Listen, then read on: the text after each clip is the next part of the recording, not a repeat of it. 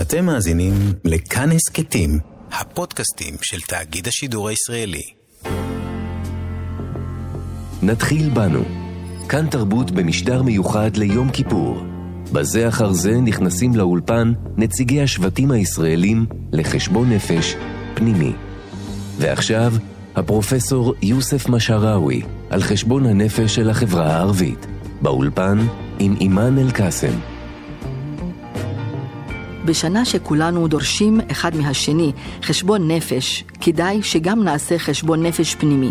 והיום אנחנו גם נדבר על החברה הערבית ונשלב אותה ביוזמה הזו. אני איתכם אימאן קאסם סלימאן, ואני שמחה לארח את פרופסור יוסף משהראוי, חוקר בפקולטה לרפואה באוניברסיטת תל אביב, יושב ראש ועדת ההיגוי לשילוב ערבים באוניברסיטה, וחבר ועדת המלחמה בקורונה בחברה הערבית. שלום לך, פרופסור יוסף משהראוי, אהלן ביקה. שלום לך, אימאן, אהלן וסהלן אה, לך ולכל המאזינים היקרים. חשבון נפש. בוא נתחיל עם החשבון נפש האישי, שכל אחד אמור גם לעשות מדי פעם. תראי, חשבון נפש אנחנו אמורים לעשות באמת כל השנה. כל בוקר שאתה קם אתה צריך לחשוב מה עשית ומה צריך לעשות ומה לא צריך לעשות. אנחנו במובן הזה, למשל, בחברה המוסלמית, מרמדאן כבר אמורים לעשות את החשבון נפש ולהשפיע על החברה לטובה. מבחינתי ברמה האישית אנחנו uh, רואים, אני מאוד מאוד פועל כרגע בכל מה שקשור למאבק בקורונה. ואני חושב שאנחנו כחברה ערבית חייבים להרגיש uh, סולידריות אמיתית כדי להתמודד עם מגיפה קשה שהורגת uh, בהרבה מהאנשים, ולצערי אנחנו בחברה הערבית לא מספיק מתלכדים סביב הנושא הזה בצורה בולטת, כפי שהייתי מצפה. פרופסור יוסף משהראוי, גם אני תמיד שואלת את עצמי, האם אני עשיתי מספיק כדי לעודד אנשים להיבדק, לעודד אנשים להתחסן. עכשיו גם כל הנושא של לחסן את הילדים. אתה גם עושה את החשבון נפש הזה ואתה שואל האם עשיתי מספיק, כי אתה רואה שהמספרים, אמנם זה בסדר, עלו, אבל עדיין זה לא מספיק. לא, אני בהחלט עושה חשבון נפש, ואני אפילו אה, כועס על עצמי הרבה פעמים. שאני לא עושה מספיק למרות שאני עושה. אתה כותב, מדובר, אתה מדבר, כן, אתה כן. יוזם. מפגשים, נכון, בכל, זה בדיוק העניין, שאתה אתה כאילו כל הזמן עובד ועוסק, אבל לפעמים אתה אומר, האם לא הצלחתי להגיע ללבבות uh, הצעירים כדי להציל את הזקנים?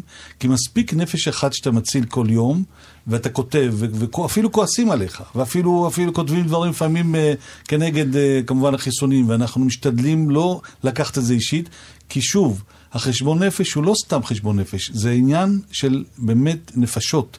וברגע שאתה אה, יודע שבפעילות שלך לא הצלחת להגיע לכולם, אז אתה כל הזמן כועס על עצמך, למרות שאתה עובד קשה. אתה יודע שכשיש הצלחה, אז כולם אומרים, כן, אני חלק מההצלחה הזאת, אבל כשיש כישלון, הכישלון הוא יתום, כמו שאנחנו אומרים בערבית. אז למי היית רוצה לפנות ולהגיד, תבדקו את עצמכם. במיוחד בימים אלה, תקופת חגים, כיפור, תבדקו את עצמכם, תראו איפה אתם נכשלתם. זה מדהים, כי בדיוק ביומיים האלה כתבתי פוסט אחד, טור דעה לגבי הפנייה הישירה למורים, והיום יצא פנייה ישירה להורים. אני חושב שבאמת, אה, שני המרכיבים האלה, אלה המרכיבים הכי חשובים כרגע בהסברה.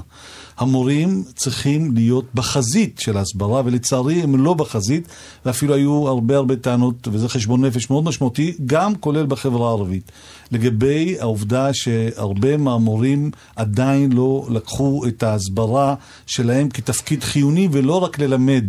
בבית ספר, אלא ללמד לגבי החינוך, הבריאות. ויותר מזה, מה אתה אומר למורים שמסרבים להתחסן? אז אני בא ואומר, אפילו אם ברמה העקרונית אתה מתנגד, יש לך תפקיד, ותפקיד באמת ראשון במעלה, לחנך לבריאות, ולכן יש לך תפקיד להקשיב להנחיות של משרד הבריאות, ולהבין שכל ההנחיות האלה הן על רקע מקצועי, ולכן אפילו אתה מתנגד, אתה חייב לחנך לחיסון ולבריאות ולמניעה של המגפה הזאת. אתה הזכרת את המילה של חינוך. אתה גם פעיל בוועדי הורים מבחינת גם תלמידי בית ספר ותלמידים, סטודנטים שלאחר מכן אתה רוצה לראות אותם בהשכלה הגבוהה, אם זה באוניברסיטאות או במכללות. אנחנו רואים שיש הצלחות, ואנחנו גאים בכל מי שבאמת מגיע לטופ, לפסגה, מבחינת השכלה גבוהה, ובכל זאת, פרופסור יוסף משהראוי, עדיין יש תלמידים נושרים מבתי ספר. יש כאלה שלא ממשיכים להשכלה גבוהה. בוא נדבר על חשבון נפש עכשיו במישור הזה, החינוך. זה, אני רוצה להגיד לך, זה הדבר שהכי מטריד אותי בשנים האחרונות. אני פועל יומם ולילה כדי לשנות את החסך הנוראי שיש לנו בחברה הערבית מבחינת החינוך. עשרות שנים עם נשירה רבתית של תלמידים מבתי הספר, שמוביל בסופו של דבר לאלימות. וזה אחת הסיבות לאלימות בחברה הערבית. ולכן פעלתי ואני אמשיך לפעול כדי להעלות את רמת החינוך בבתי הספר ולהגיע למצב שלא 20% או 30% יגיעו להשכלה גבוהה, אלא הרוב המכריע יגיע להשכלה גבוהה. אז מי צריך לעסוק בזה יותר? אני אמרתי, אמרתי שהפנייה השנייה הייתה להורים, כי אני חושב שההורים, כן. זה קודם כל האחריות של ההורים. העניין הזה של להשריש של להורים, שזה לא עניין של לתת לילד לאכול ולשתות ולישון.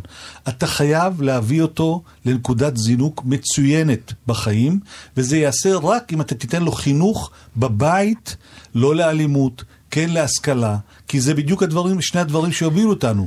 זה בעצם האחריות של ההורים, קודם כל להביא אותם לרמת חינוך גבוהה.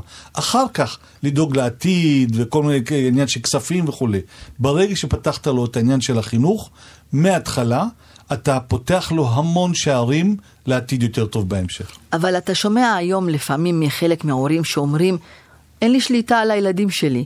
זה רשתות חברתיות, זה טיק טוק, זה וואטסאפ, ולפעמים אפילו חושבים שאם הם מספקים את הצרכים החומריים לילדים, כאילו עשו את שלהם.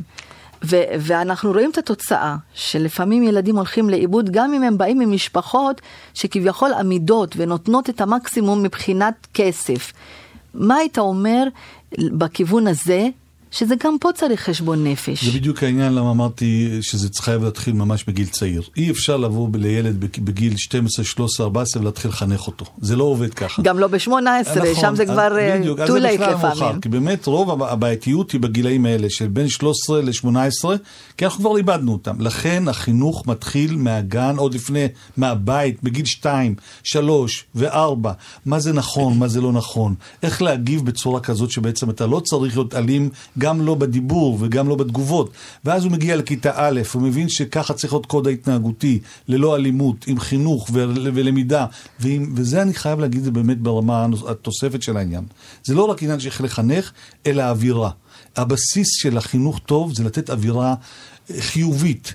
לחינוך. אז אם אתה כל הזמן בלחץ ועצבים וצועק, כנ"ל בבית ספר, כנ"ל בכיתה, כנ"ל לגבי מורים, האווירה היא אווירה של חינוך חיובי. אם נעשה חשבון נפש בינינו לבין עצמנו, ואני מדבר פה לא רק לחברה הערבית, אלא גם בפריפריה, איפה שיש את רוב הבעיות הקשות, הסוציו-אקונומית הקשות. אם נבין ששם טמון הפתרון, אז אנחנו לא נוציא את העצבים על הילדים שלנו, בגלל שאני נמצא במצב קשה, ואני עצבני, ואני התרגלתי לחינוך לא טוב, ואז אני מעביר את זה לילדים, וזה שרשרת שלא נגמרת. חייבים לעצור את השרשרת הזאת, וזה בדיוק נקודת הזינוק, את, ילדים. אתה חושב שההורים צריכים לבדוק את עצמם? לא רק שלבדוק את עצמם, אני חושב שכל ילד אלים למשל בבית ספר, צריך להוציא אותו לשלושה ימים של סדנה יחד עם ההורים. וזה דבר שהצעתי בתל אביב יפו, אמרתי אי אפשר לטפל רק בילד, כי זה חייב לבוא דרך ההורים, הם... בעצם בדרך הסיבה למה הילד מגיע לאלימות בכיתות כל כך אה, מוקדמות, במקום לזרוק אותו לרחוב לשלושה ימים של השעיה, צריך להכניס אותו לסדנאות, שלושה ימים חובה עם ההורים, כדי שזה לא יחזור בצורה קלה מדי. אם אנחנו מדברים על חינוך והשכלה גבוהה, אני רוצה שנתייחס לנושא מעמד האישה גם. אנחנו רואים היום אחוז באמת מרשים של אה, צעירות, בחורות מהחברה הערבית שנכנסות לאקדמיה. האם שם זה מספיק או שגם שם החברה צריכה לבדוק את עצמה, כי תראה איזה ניגוד יש לנו. מצד אחד, יש לך סטודנטיות ערביות בטכניון שעושות דוקטורט, ומצד שני, יש לך נשים ערביות שנרצחות. אני חייב להגיד בהקשר של ההשכלה, אני איש של השכלה גבוהה ואני פועל רבות לעניין הזה, ואני רואה כמות אדירה של סטודנטיות ערביות בתואר ראשון. אני לא רואה את זה מספיק בתואר שני ותואר שלישי. למה אני אומר את זה? כי זה בדיוק העניין. אני עדיין חושש, וזה עוד חשבון נפש, אני עדיין חושש שהסטודנטיות מגיעות בשביל לקבל את התואר הראשון ולעסוק בעבודה ולהכניס כסף. ואני רוצה שיראו בזה כמסלול חיים, שבעצם השכלה, אם אתה ממשיך, ולא רק בשביל לעשות את, להביא את המשכורת בתור מורה או בתור אה, עורך דין, אלא, עורכת דין, אלא אני רוצה שהם ישנו את החברה שלנו לטובה. אז אם הם ימשיכו, ואנחנו מנסים לעודד את זה, וזה לא קל, כי כאילו הן מגיעות, בחברה אצלנו, הן מגיעות לזה שהן מתחתנות עם uh, תואר ראשון, וזה מספיק בשביל לפתוח בית ולחנך את הילדים עוד פעם לשרשרת. זה לא מספיק. לשנות חברה, בטח מהאלימות, אתה חייב לחשוב הלאה, איך להתקדם. אני פרופסור, ואני עדיין לומד, ואני עדיין אה, מנסה להעשיר את ההשכלה שלי, כי אתה כל הזמן צריך לשנות ולהתאים את עצמך למצב ולמציאות. אז מה אתה אומר לגבי רצח נשים? כי מצד אחד אמרנו, אתה רואה נשים מצליחות שמגיעות להשכלה גבוהה, ובאמת, אתה רואה אותן בבתי חולים, רופאות, אתה רואה אותן מרצות, חוקרות, ופתאום, בום, אתה מקבל כזאת מכה קשה ש... עוד רצח של אישה. כי לצערי האלים, מי שאלים, מחפש את החוליה החלשה פיזית. ולכן האישה, לצערי, היא נמצאת בחזית של הנרצחות, אבל היא צריכה להיות, באמת להיות בחזית של באמת החינוך והשינוי במובן הזה שבעצם לתת דה-לגיטימציה מוחלטת לכל סוג של אלימות בבית. וזה יכול להתחיל בצעקות, ואחר כך להתחיל בקללות, ואז מגיע החלק הפיזי. תחילת השרשרת, צריך לטפל בה. ואני לא אומר להפסיק את הנישואים ברגע שיש קצת עצבים ולחץ, אבל יש מסגרות שאתה צריך ללכת אליהן לקבל טיפול, טיפול, יש טיפול כדי זוגי. להשפיע על העניין הזה. ומה אתה אומר לסובבים? כי אה, לפעמים אנחנו שומעים אחרי מקרי רצח, שכנים, עמיתים, הורים, שאומרים, כן, ידענו שיש אלימות, לא חשבנו שזה יוביל לרצח. האם גם אלה הסובבים את המקרה הזה של אלימות, צריכים לבדוק את עצמם איפה הם פישלו. זה הרבה מעבר לפשלה, זה mm. חוסר סולידריות, שדרך אגב, כמו שאמרנו לגבי הקורונה, כשאתה לא מרגיש סולידריות לחברה, אז גם לשכנים שלך מסביבך, ואז המצב הרבה יותר חריף. תשמע, היו זמנים שהיה איזשהו כבוד ל- לראש משפחה, או לראש כפר, או לראש עיר. היו זמנים כאלה, ויש מקומות כאלה. קראנו כן. להם מוג'הה אל-עאלה, מוג'הה אל-בלד. בדיוק, ואז אני אומר, אוקיי, אז למה אנחנו לא שם? ואז אני מבין שככל שהטכנולוגיה נמצאת בידיים שלך, אתה כאילו חושב שאתה שולט בעולם. לא, אתה צריך לתת את הבסיס, הכבוד הבסיסי. ואנחנו איבדנו את זה בהרבה מקרים. לא רוצה להגיד כמובן לכולם. איבדנו את הכבוד ההדדי, את הכבוד לבן אדם שיש לו קצת ניסיון, אבל יש לו גם אה, אה, באמת אנושיות. ויש הרבה אנשים שהם מבוגרים, אבל יש להם הרבה אה, רוע לב, אז אני לא רוצה ללכת לפיהם. אני צריך ללכת לאנשים באמת הרגועים, שאוהבים לפתור בעיות. פשוט צריך לתת להם הזדמנות יותר מאשר רק בסוף הדרך.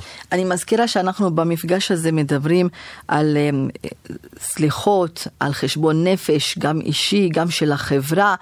לקראת כיפור, ועכשיו אנחנו ניגע בסוגיה אולי הכי כואבת, שזה האלימות במובן של פשע ורצח בחברה הערבית.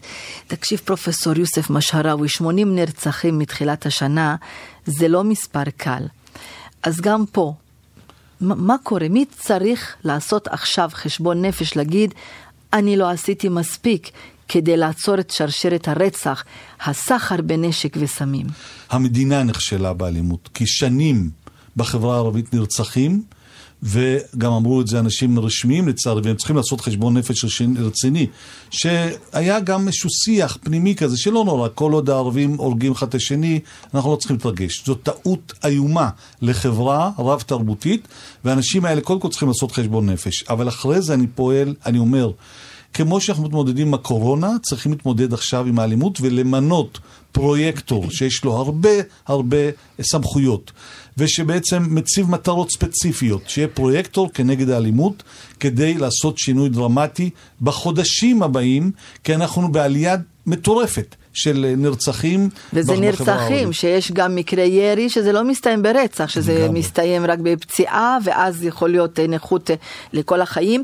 אז אתה רוצה באמת לפנות למקבלי ההחלטות, לומר להם משהו, וכשאני אומרת מקבלי ההחלטות זה יכול להיות גם שרים, גם ראש ממשלה, גם ראשי אגפים, גם משטרה, מפקדי מחוזות, גם אצלנו, וגם ראשי ראשי רשויות, מועצות, ראשי מועצות. ואנשי דת.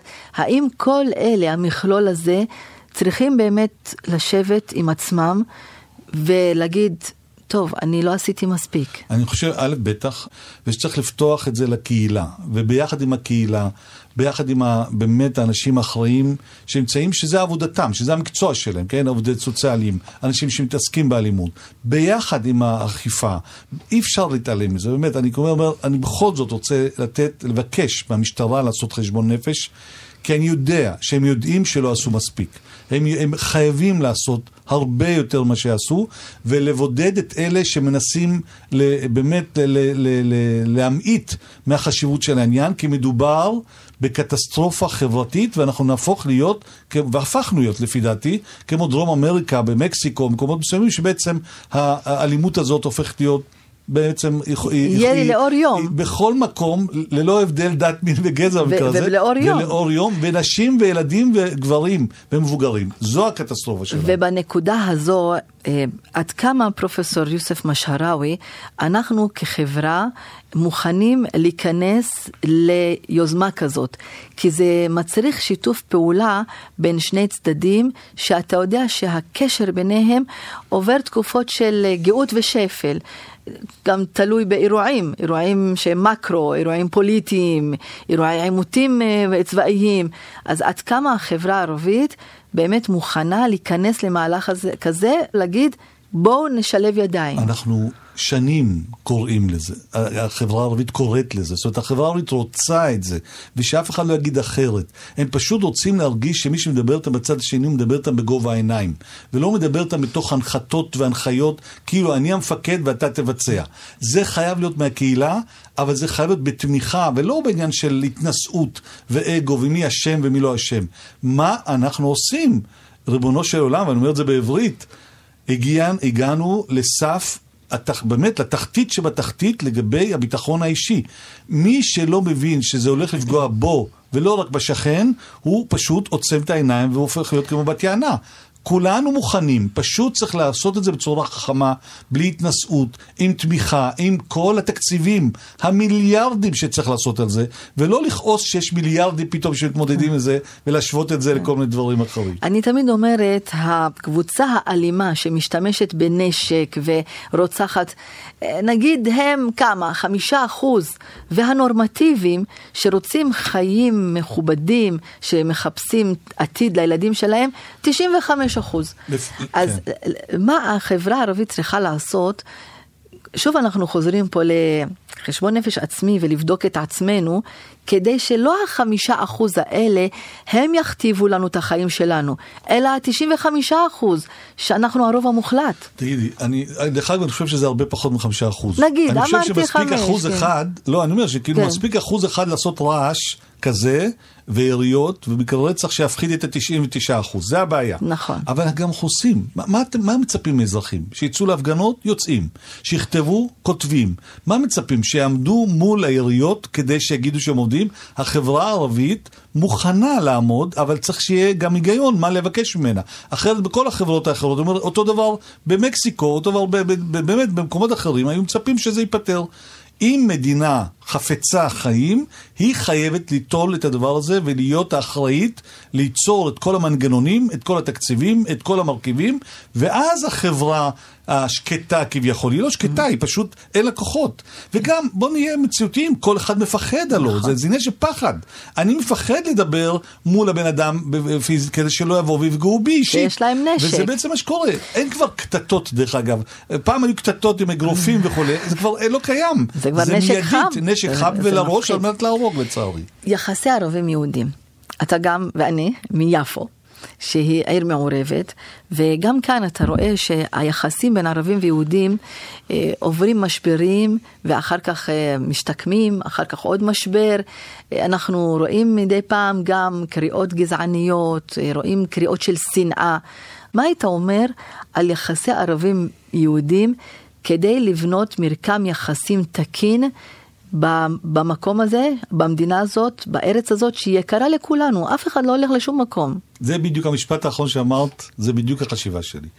אנחנו חייבים קודם כל, כדי לטפל נכון ביחסים בין אה, אנשים ובטח בקבוצות אה, תרבותיות, צריך להכיר ובאמת להוקיר שיש תרבות שנייה שנמצאת בינינו ולתת לה את כל הכבוד, את כל היחס ואת כל הפרגון והתמיכה בתור תרבות ולאום ו, ותרב, ובאמת מנהגים ולהכיר אותם באמת במובן הזה. לצערי לא מכירים אחד את השני, זה הדבר הראשון. וזה מביא את היחסים האלה כל הזמן באמת לכל מיני אה, באמת בעיות אה, קשות לפעמים. השיא שהיה באמת באירועים האחרונים במאי, בזמן המלחמה ואל-אקצא וכולי. זה בגלל שלא הקשיבו אחד לשני, זה בגלל שלא מכירים אחד את השני, זה כל ניצוץ מדליק. אז כדי שלא, הניצוצות לא ידליקו, צריך להכיר, זה דבר אחד. דבר שני, צריך לדבר. לא מספיק, ויש חוגים שונים ופרטיים ואישיים שעושים הידברויות, אבל זה לא קורה במובן ה, באמת הרשמי של מדינה רב-תרבותית. איפה יש תוכניות רב-תרבותיות של דיבור בין התרבויות? באמת במובן הזה של יום-יום בתוכניות הלימודיות. כל הזמן, לא לבוא להגיד, אני באתי לבקר באיזה עיר ערבית ואכלתי ושתיתי ביחד עם הכיתה ואז אני מכיר. לא, באופן קבוע, כחלק מהחינוך על הרב תרבותיות. זה דבר שני. שלישי, ללמד את השפה הערבית בבתי הספר היהודים, כדי שהם יכירו את התרבות.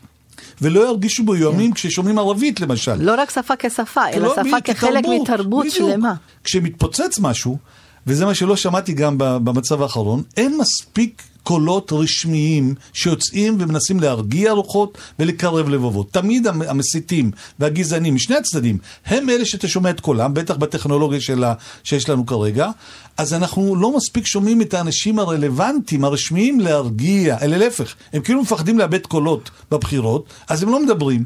דווקא שם האחריות שלהם לצאת ולדבר ולהרגיע את הרוחות ולהזכיר את חצי ואפילו שלושת רבעי הכוס המלאה, כשיש איזה חלק ריק בתוך הכוס שהופך להיות בעייתי. מה נאחל בסוף השיחה הזאת? אני תמיד, באמת שכתבתי לחברים שלי אה, יהודים אה, שנה טובה, תמיד זה שנה טובה, אבל מה זה טובה? זה שנת בריאות, בואו נתחיל בבריאות. נתחיל בבריאות, בלי קורונה, אלוהים, תמאס. אפילו לא דברים אחרים, אבל בריאות זה מביא הרבה רוגע. הרבה הרבה באמת אה, כבוד הדדי בין האנשים. ברגע שאתה תכבד אחד את השני, אתה תרגיש יותר טוב, אתה תהיה יותר בריא גם נפשית, אתה גם פיזית תהיה בריא, כי זה המצב. אז הרבה הרבה בריאות, רוגע, כבוד הדדי, והרבה עשייה. אני רוצה שכל אחד יקום השנה ויגיד, אני בשנה הזאת רוצה לעשות, לא רק לדבר במקלדת שם, בפייסבוק, כן. ולהטיל ביקורת על כל מיני פעילויות. לפעמים אני, אני בהלם. אתה עושה, ואתה טועה כמובן. אז באים המבקרים והורסים לך את, את כל ה-90% שאתה עושה. אסור לנו רק לבקר, צריך לעשות. אז שכל אחד, השנה הזאת, מאחל לו שתהיה שנת עשייה מבורכת לטובת האנושות. פרופסור יוסף משהראוי, חוקר בפקולטה לרפואה באוניברסיטת תל אביב, יושב ראש ועדת ההיגוי לשילוב ערבים באוניברסיטה וחבר ועדת המלחמה בקורונה בחברה הערבית. מאוד שמחתי לשוחח איתך. זה חשוב שישמעו את הקול שלנו, את הקול של החברה הערבית, גם בתוכניות כאלה, גם בנסיבות אלה. אני מאוד מודה לך, שיהיה לך המון הצלחה והמשך עשייה. אתה עושה המון, אז תמשיך בעשייה. תודה רבה ושיהיה צום קל באמת לחברה היהודית לקראת יום הכיפורים. ושנה טובה לכולם. שוכרן, שוכרן ג'זילה. שוכרן וסלאם.